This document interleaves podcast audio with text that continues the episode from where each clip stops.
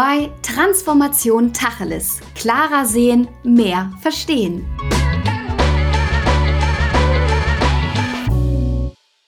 Warst du schon mal so extrem gestresst, dass du im Meeting total die Nerven verloren hast? Ist es dir vielleicht schon mal passiert, dass du deine Tränen im Büro nicht zurückhalten konntest? Oder aber auch, dass die Euphorie eines Kollegen dich total mitgerissen hat? Dann bist du in dieser Folge genau richtig, denn wir sprechen heute über Emotionen am Arbeitsplatz. Und damit herzlich willkommen zu einer neuen Folge EY Transformation Tacheles. Ich bin Jessica und freue mich wirklich sehr, dass du heute eingeschaltet hast. Ja, vielleicht fragst du dich, was dieses Thema überhaupt in unserem Podcast verloren hat. Und die Antwort dafür ist ganz einfach. Denn wir müssen uns dahingehend transformieren, dass Emotionen einen festen Platz in unserer modernen Arbeitswelt bekommen. Emotionen sind menschlich und gehören genauso dazu wie Zahlen, Daten, Fakten, Skills und eben unsere Fähigkeiten. Ich habe heute Dr. Katharina Lu und Petra Sutor an meiner Seite, virtuell zumindest, und möchte von den beiden mehr darüber erfahren, wie viel Platz wirklich für unsere Gefühlswelt im Job ist, was passiert, wenn Gefühle wie zum Beispiel Trauer aus unserem Privatleben mit zur Arbeit genommen werden und was ich tun kann, wenn ich merke, dass diese bei mir oder jemand anderem überhand nehmen. Jetzt möchte ich euch die beiden aber erstmal kurz vorstellen. Katharina ist Partnerin bei EY und leitet ein Team im Bereich Change, Kommunikation und Learning. Ihr Herz schlägt dabei sehr für die Innovation, aber insbesondere Themen wie Achtsamkeit und emotionale Führung. Katharina lebt in Gießen und testet unglaublich gerne ihre Grenzen im Yoga. Petra ist Managerin bei EY und hat ihre Wurzeln im Marketing. Ist inzwischen jedoch verantwortlich für das Purpose Movement sowie Krisen- und Trauerbegleitung bei EY. Außerdem ist sie ausgebildete Trauerbegleiterin, Traumabegleiterin, Coach, Autorin und Dozentin. Damit hat sie ihr Herzensthema inzwischen wirklich zum Beruf gemacht. Und um mal durchzuatmen, schnappt sie sich ihren Hund Mali für einen ausgiebigen Spaziergang im Taunus. Hallo ihr beiden und so schön, dass ihr heute mit mir über dieses wichtige Thema sprecht. Hallo Jessica. Ich grüße dich. Ja, lasst uns keine Zeit verschwenden und direkt mit dem Entweder-Oder starten, denn ich habe heute eine Menge Fragen an euch. Ihr müsst euch jetzt erstmal für eine Antwort entscheiden. Fangen wir direkt an. Katharina, Emotionen am Arbeitsplatz. Gezielt freien Lauf lassen oder beherrschen und unterdrücken? Was meinst du? Gezielt freien Lauf lassen. Petra, was sagst du?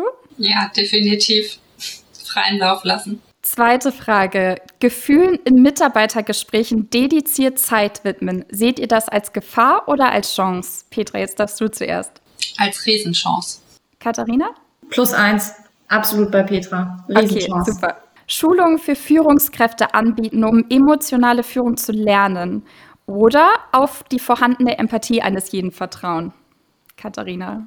Ich würde Schulungen anbieten, optional. Ja, so sehe ich das auch. Also Schulungen sind sicherlich sinnvoll für diejenigen, die Nachhilfe brauchen. Okay. Und die letzte Frage.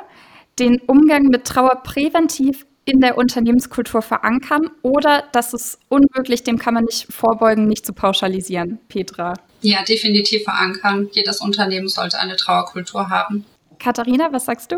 Ja, finde ich auch. Absolut.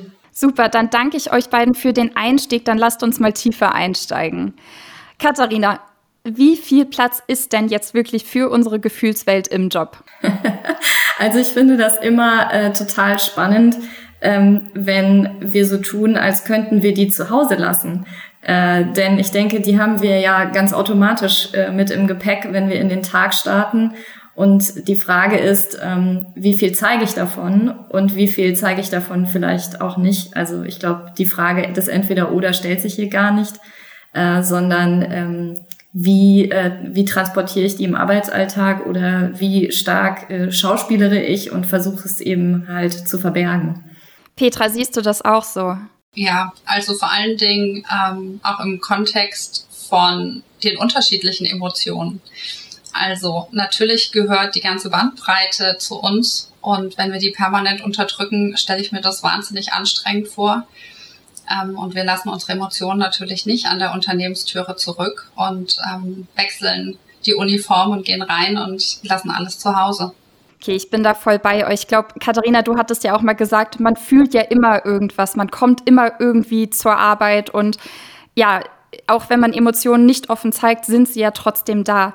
Inwieweit kann es denn hilfreich sein, auf der Arbeit offen mit positiven, aber auch mit unangenehmen Gefühlen umzugehen und diese zu kommunizieren? Also du hattest ja jetzt eingangs schon in der Entweder-Oder-Frage dich darauf bezogen. Ich sehe darin eine Riesenchance, sowohl für Führungskräfte als auch für Mitarbeitende, sich gegenseitig besser zu verstehen. Es gibt ganz viele tolle kleine Möglichkeiten, um das einfließen zu lassen, gerade auch in der Kennenlernphase, im Onboarding. Wir nutzen da ganz gerne so einen kleinen Workhack, der nennt sich Bio-Sharing. In der Regel geht die Führungskraft da in die Vorleistung, einfach um so ein bisschen da auch den Druck rauszunehmen. Und da geht es im Prinzip darum, 3 Kernfragen zu beantworten. Wer bin ich? Woher komme ich? Was waren meine Hindernisse bis hierher? Und was musst du wissen, um gut mit mir zu arbeiten? Und wenn ich solche Themen direkt von Anfang an in diese Arbeitsbeziehung mit einfließen lasse, dann gebe ich meinem Gegenüber, aber auch mir selber die Chance, als, ich sage jetzt mal, 360-Grad-Persönlichkeit am Arbeitsplatz aufzutauchen. Das heißt nicht, dass ich jetzt automatisch ständig total unausgeglichen irgendwie in der Unternehmung herumstiefle. Aber das gibt mir einfach die Chance, mich direkt von Anfang an als Mensch und Persönlichkeit zu zeigen. Und damit hat man gleich eine ganz andere Ausgangsbasis für die gemeinsame Arbeit geschaffen. Also würdest du sagen, dass Unternehmen einen neuen Umgang mit Gefühlen lernen müssen, wenn sie zukunftsfähig sein wollen?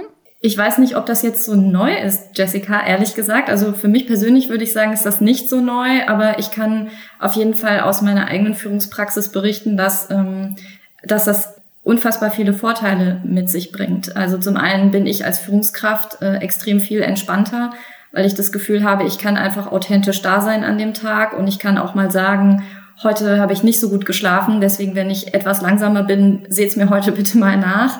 Ich kann aber auch meine Kolleginnen und Kollegen ganz anders wahrnehmen und das entsprechend auch berücksichtigen, wenn ich weiß, da gibt es ein Thema in der Familie oder da hat jemand gerade einen totalen Höhenflug, weil irgendwas ganz Großartiges passiert ist. Und wenn man das im Team in der Lage ist, aufzunehmen und da auch gemeinschaftlich einfach Dinge zu feiern, aber auch gemeinsam traurig zu sein, ja, dann bringt einen das auf jeden Fall ganz anders zusammen, auch im Teamgefüge.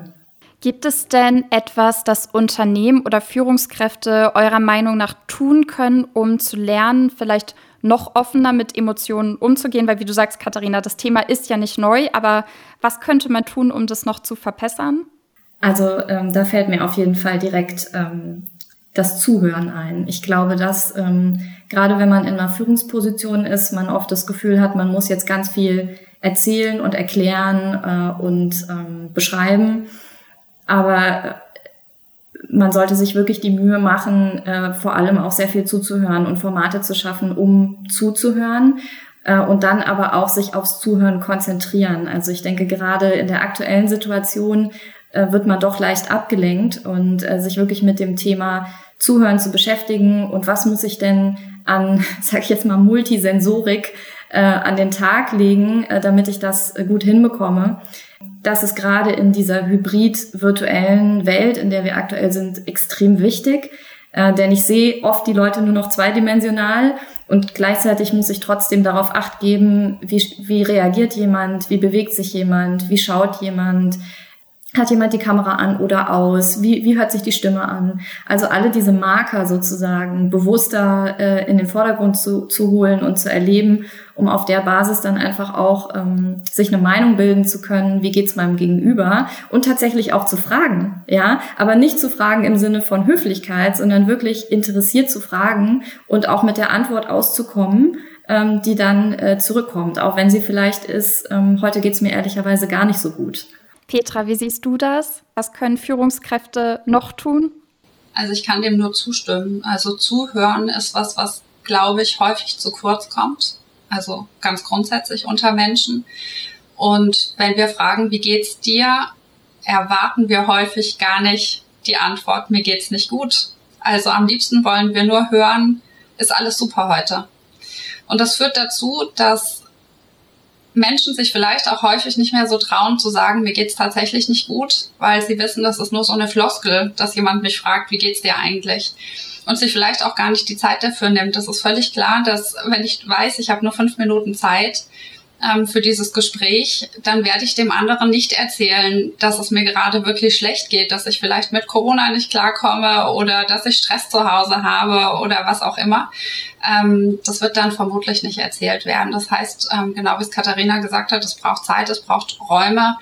Und ich glaube auch, dass es eine hohe Authentizität braucht, wenn Führungskräfte authentisch sind mit ihren Emotionen. Und das heißt nicht, dass sie immer all ihre negativen Emotionen aufs Team einfach ungefiltert auskippen, sondern wie vorhin schon angesprochen, dass es die ganze Bandbreite an Emotionen eben ist, dass man sich traut zu sagen, heute ist ein guter Tag oder heute nicht, wer kann mich heute unterstützen, dann hat es einen absoluten Mehrwert in alle Richtungen. Und ich glaube, es erhöht massiv das Teamgefüge, die Loyalität gegenüber dem Unternehmen wird gestärkt, wenn ich weiß, ich kann mich auf meine Führungskraft verlassen, auch in Situationen, die jetzt nicht so sind, wie man sich das vielleicht so vorstellt.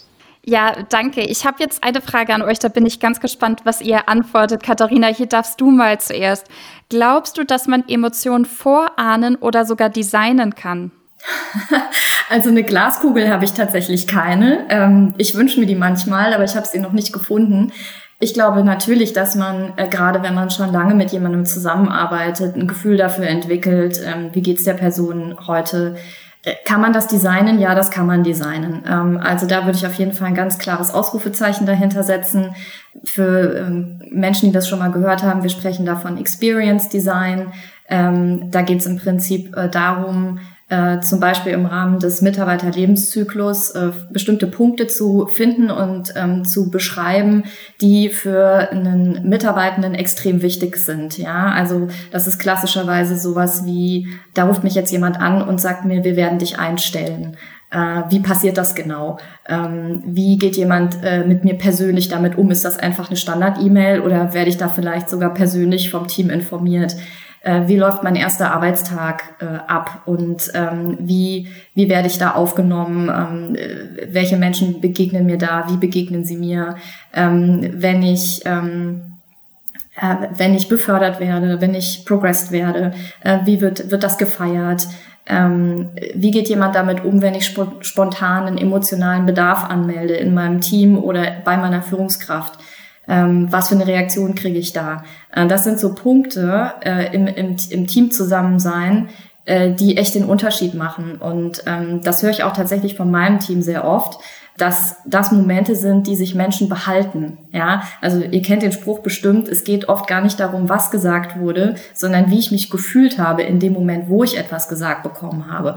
Und diese Gefühle zu berücksichtigen und versuchen zu antizipieren und dann darum eine Erfahrung zu designen oder diese zumindest möglich zu machen für mein Gegenüber, das geht, das machen wir auch tatsächlich in der Art und Weise, wie wir beraten.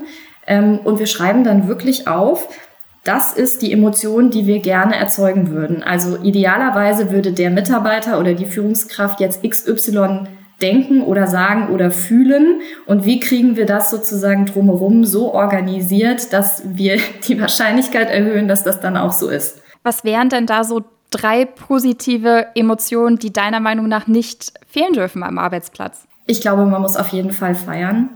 Also man muss sich auf jeden Fall die Zeit dafür nehmen. Das geht viel zu schnell unter, wenn jemand ein Erfolgserlebnis hatte, ja, wenn jemand ein tolles Feedback bekommen hat, wenn jemand irgendein Arbeitsergebnis erzielt hat, was das ganze Team irgendwie weiterbringt, aber auch wenn persönlich einfach was Tolles passiert, ja, wenn Kinder geboren werden, wenn geheiratet wird, wenn keine Ahnung, jemand irgendwie ein Haus gekauft hat oder so. Das sind einfach Dinge, die Meilensteine sind, auch im persönlichen Leben. Und sich da gemeinschaftlich im Team zu freuen, finde ich immens wichtig. Wertschätzung ist immens wichtig. Die kann man auf unterschiedliche Art und Weise ausdrücken. Manche Menschen empfinden es als wertschätzend, wenn sie Zeit bekommen von jemandem. Andere Menschen schätzen es mehr, wenn sie Visibilität bekommen. Das heißt, wenn man ihnen vor bestimmten Führungspersönlichkeiten einfach ein Lob ausspricht und das transparent macht. Andere freuen sich mehr über ein Geschenk, ja. Also das kann man auch auf unterschiedliche Art und Weise tun. Deswegen würde ich auf jeden Fall Wertschätzung gerne noch hinzufügen. Ich glaube, dass es auch wichtig ist, dass man einfach mal gesagt bekommt, dass man stolz ist auf eine Kollegin oder einen Kollegen, ja, dass das jetzt nicht einfach gewesen ist und dass es toll gelöst wurde, die Herausforderung, und dass das auch wirklich explizit gesagt wird, ich bin stolz auf dich. Petra, ich fühle, dass du auf jeden Fall zustimmst. Möchtest du noch irgendwas ergänzen? Also zu mir kommen ja die Mitarbeitenden, wenn es ihr brennt. Also wenn eine Katastrophe passiert ist, wenn es ihnen schlecht geht, wenn sie in der Lebenskrise sind. Bei mir wird weniger gefeiert. Das ist nicht meine Aufgabe hier, aber ich feiere zum Beispiel tatsächlich mit denen auch, wenn die große Entwicklungsschritte gegangen sind, wenn die wieder gut arbeitsfähig sind, wenn sie über ihren Schatten gesprungen sind, Dinge ausprobieren und wieder mutig aufs Leben schauen können. Also da findet viel Wertschätzung auch statt und vor allen Dingen Raum für alle Emotionen, und das, was Mitarbeitende am meisten schätzen, ist tatsächlich, dass dort dieser Raum ist, völlig wertfrei, dass sie signalisiert bekommen, dass so wie sie im Moment sind, normal sind, auch wenn sie gerade nicht die 150% liefern. Und ich glaube, das ist ein ganz wichtiges Signal, nicht nur bei mir in der Krisenbegleitung, sondern ganz grundsätzlich im Umgang mit Mitarbeitenden, wenn sie mal eben nicht die 100% bringen, dass man ihnen signalisiert, auch das ist normal und auch das darf sein, denn in dem Moment, wo der Akzeptanz stattfindet, passiert da unheimlich viel. Und dann kriegen wir die viel schneller wieder zurück ins Arbeitsleben, wenn sie diesen Raum dafür bekommen haben. Das ist so meine Erfahrung. Da würde ich wahnsinnig gerne was ergänzen, weil ich das unfassbar wichtig finde, was du gerade gesagt hast, Petra.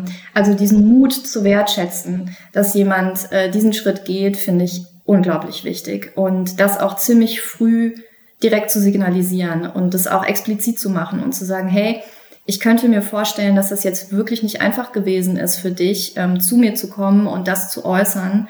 Und ich möchte, dass du weißt, ich sehe das, ja, und ich verstehe das und du bist trotzdem okay.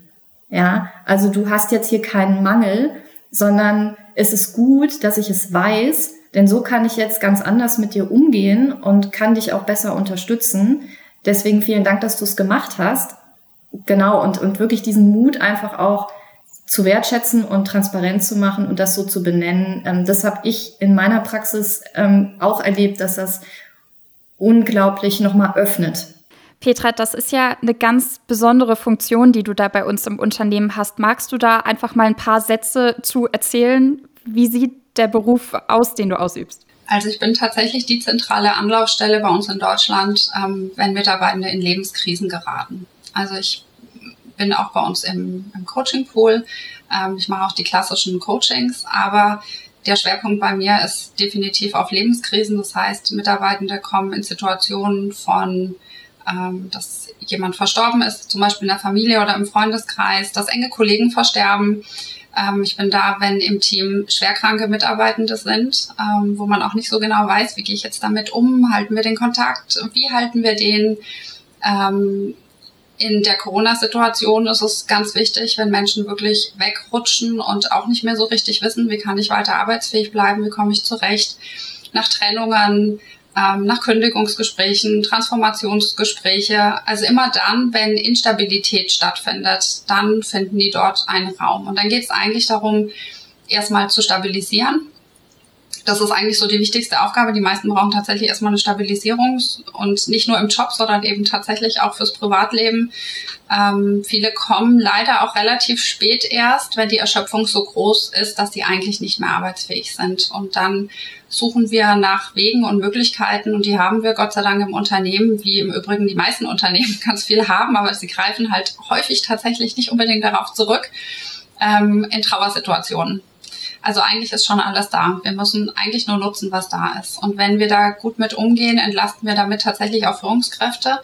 Also viele Führungskräfte rufen mich auch an und bitten darum, dass ich mich um jemanden im Team kümmere. Und das geht auf deine Eingangsfrage zurück, als du sagtest, müssen die alle Schulungen bekommen. Ja, natürlich ist es wünschenswert, wenn wir da Angebote haben. Ich glaube aber nicht jeder muss das können. Es gibt einfach Menschen, die tun sich schwer im Umgang, aus welchen Gründen auch immer. Und dann ist es wichtig, dass die wissen, wir haben aber jemanden im Haus, der das abfangen kann. Darum geht's eigentlich, dass wir nicht alles selbst können müssen, aber wichtig ist, dass wir jemanden haben, an den wir es weitergeben können. Also was ich ganz wichtig fand, was du gesagt hast, ist, dass Trauer ja wirklich nicht nur stattfindet, wenn eben jemand verstirbt, sondern wenn jemand überhaupt in einer Lebenskrise ist, sei es eine Trennung oder Burnout oder die Beispiele, die du gerade genannt hast. Aber wie erkenne ich denn Trauer? Ja, das Spannende ist, man erkennt es tatsächlich nicht immer, weil wir als Gesellschaft häufig denken, Trauer bedeutet traurig sein. Und Menschen, die trauern, sitzen den ganzen Tag da und weinen. Das ist es nicht. Die Bandbreite an Emotionen, wenn ich trauere, können riesig sein. Das kann Wut sein, das kann aber sogar Erleichterung sein. Wenn ich jemanden jahrelang gepflegt habe, dann kann ich trauern und traurig sein. Und gleichzeitig kann ich Erleichterung verspüren und sagen, puh, zum Glück habe ich es hinter mir.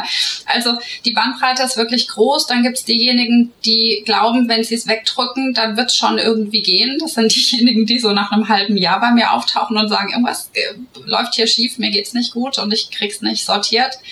Also die Bandbreite ist wirklich groß. Wir merken aber häufig von außen eine Wesensveränderung.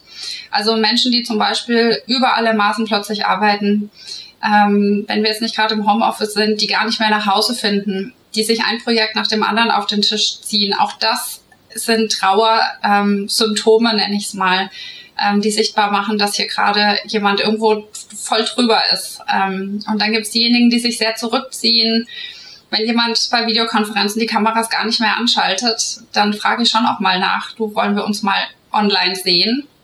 Also das bringt jetzt die Zeiten mit dem vielen Homeoffice eben auch mit sich. Katharina sagte vorhin, ich sehe die Leute eben nicht mehr unbedingt vor mir, sondern eben dann nur noch auf dem Bildschirm. Das ist eine andere Form von Wahrnehmung.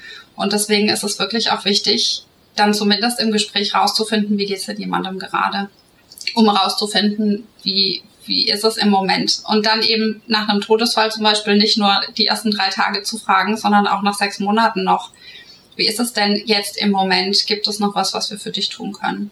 Du hast das schon so ein bisschen angedeutet oder man hört schon so ein bisschen raus. Aber würdest du sagen, es gibt sowas wie typische Do's and Don'ts, wenn ich in meinem Team einen Trauerfall erlebe?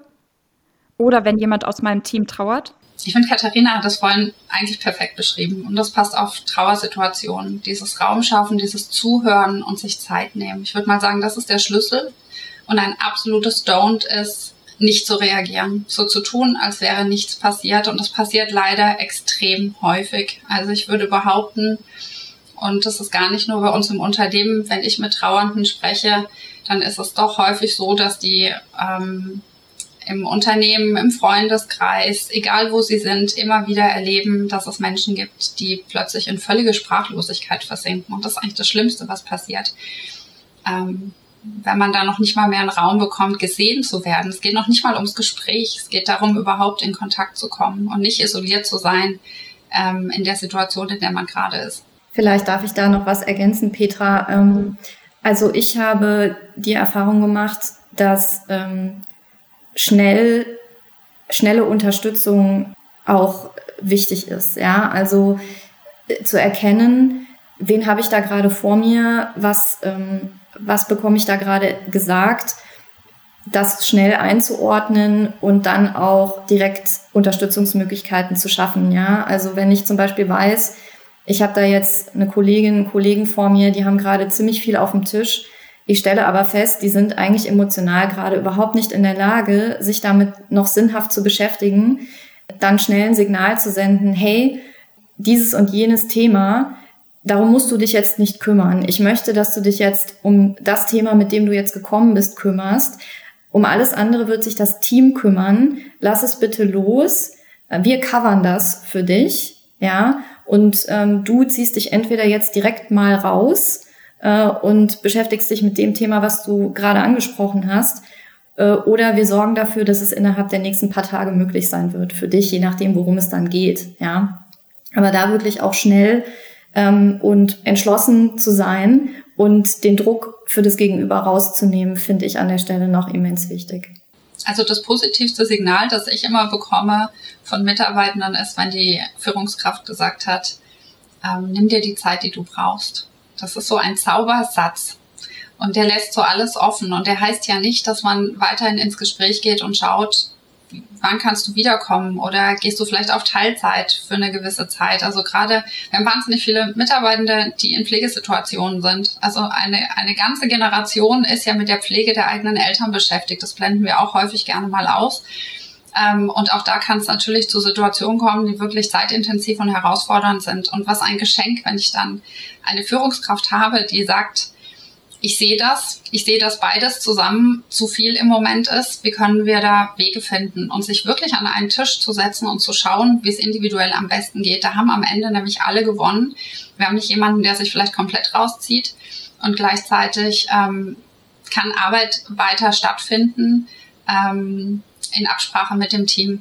Es ist eigentlich, kann man das extrem vereinfacht zusammenführen. Petra, ich bin gespannt, ob du mir zustimmst, weil es ist ja am Ende des Tages eine Veränderung, ja, eine Veränderung, die da stattfindet, wahrscheinlich im persönlichen, vielleicht aber auch im beruflichen Dasein, und die schickt mich auf eine emotionale Reise.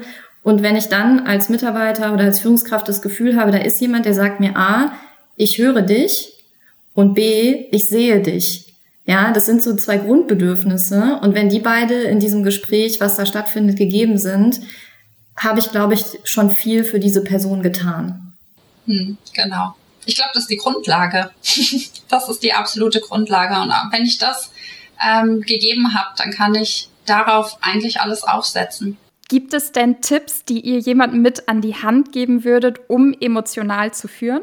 Ich glaube, es hilft immens, mit sich selbst zu klären und das immer wieder zu überprüfen, welche Emotionen möchte ich auch mitbringen als Führungskraft, ja? Also was teile ich mit meinem Team und wie kann ich das tun und unter welchen Rahmenbedingungen kann ich das machen? Also ich glaube, das ist auch etwas, was man als Führungskraft immer wieder neu austariert und wo man als Führungskraft auch nie aufhört zu wachsen.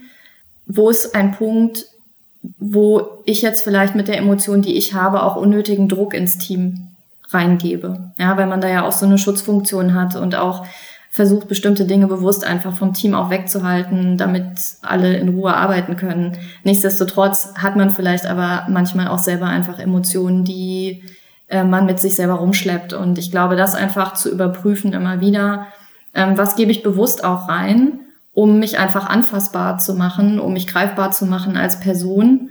Und wo ist der Punkt, das ist so ein bisschen wie so ein Schleifpunkt, ja, wo ist der Schleifpunkt, wo ich sage, und hier höre ich jetzt aber auch bewusst auf, weil sonst gebe ich unnötigen Stress ins Team, was dann auch wieder nicht hilfreich ist.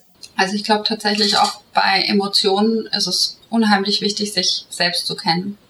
Also ich kann das nur bestätigen, was Katharina sagt. Das halte ich für ganz wichtig, gerade für emotionale Gespräche, meine eigenen Triggerpunkte auch zu kennen. Ich merke das in meiner Arbeit, das ist ganz wichtig. Ich muss ganz genau meine Biografie kennen, meine eigenen Themen, damit ich mit Menschen, die mir gegenüber sitzen, nicht reinrausche in ihr Thema und mich da mitziehen lasse. Ich glaube, wichtig ist die Information, wir dürfen mitfühlen, aber nicht mitleiden. Wir sind nicht hilfreich, wenn wir mitleiden, und das sage ich Führungskräften häufig, wenn die gerade mit trauernden Mitarbeitenden zu tun haben, dass ich sage, das ist nicht ihre Trauer.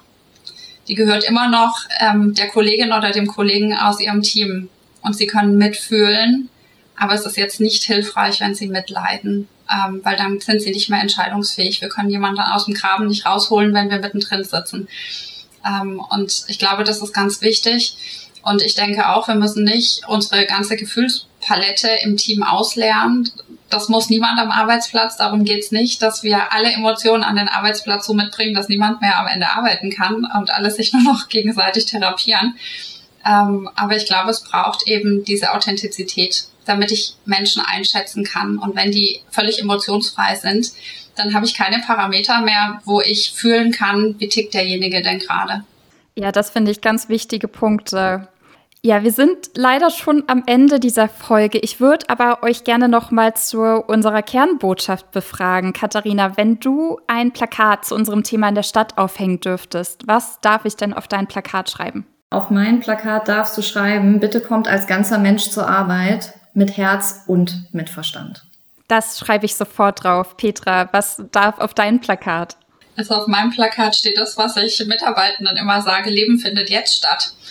Denn die haben nämlich erlebt, dass das auch mal ganz schnell zu Ende sein kann, und wir treffen andere Entscheidungen, wenn wir wissen, dass wir endlich sind. Und auch bessere berufliche Entscheidungen treffen wir dann, davon bin ich fest überzeugt. Ja, das finde ich auch super. Also wir halten auf jeden Fall fest, der Umgang mit Emotionen und Gefühlen ist ein sehr wichtiger Bestandteil unserer modernen Arbeitswelt und darauf dürfen wir auf jeden Fall nicht verzichten. Ich habe heute so viel mitnehmen können und es tat richtig gut, mit euch über dieses Thema zu sprechen. Ich danke euch ganz herzlich dafür, Katharina und Petra. Es war wirklich toll, euch heute hier zu haben und danke, dass ihr so offen mit mir gesprochen habt. Hat sehr großen Spaß gemacht. Sehr gerne. Vielen Dank, Jessica. Ja, insbesondere bei dieser Folge sind wir ganz gespannt, wie euch da draußen diese Folge gefallen hat. Wir freuen uns wirklich sehr auf euer Feedback und natürlich könnt ihr euch wie immer mit Fragen oder Kommentaren an uns wenden. Ihr erreicht uns unter der E-Mail-Adresse podcast@de.ey.com. Und darüber hinaus freuen wir uns natürlich sehr, wenn ihr diese Folge liked, kommentiert oder auch teilt. Vielen Dank, dass ihr eingeschaltet habt. Tschüss und bis zum nächsten Mal. Das war EY Transformation Tacheles. Klarer sehen, mehr verstehen.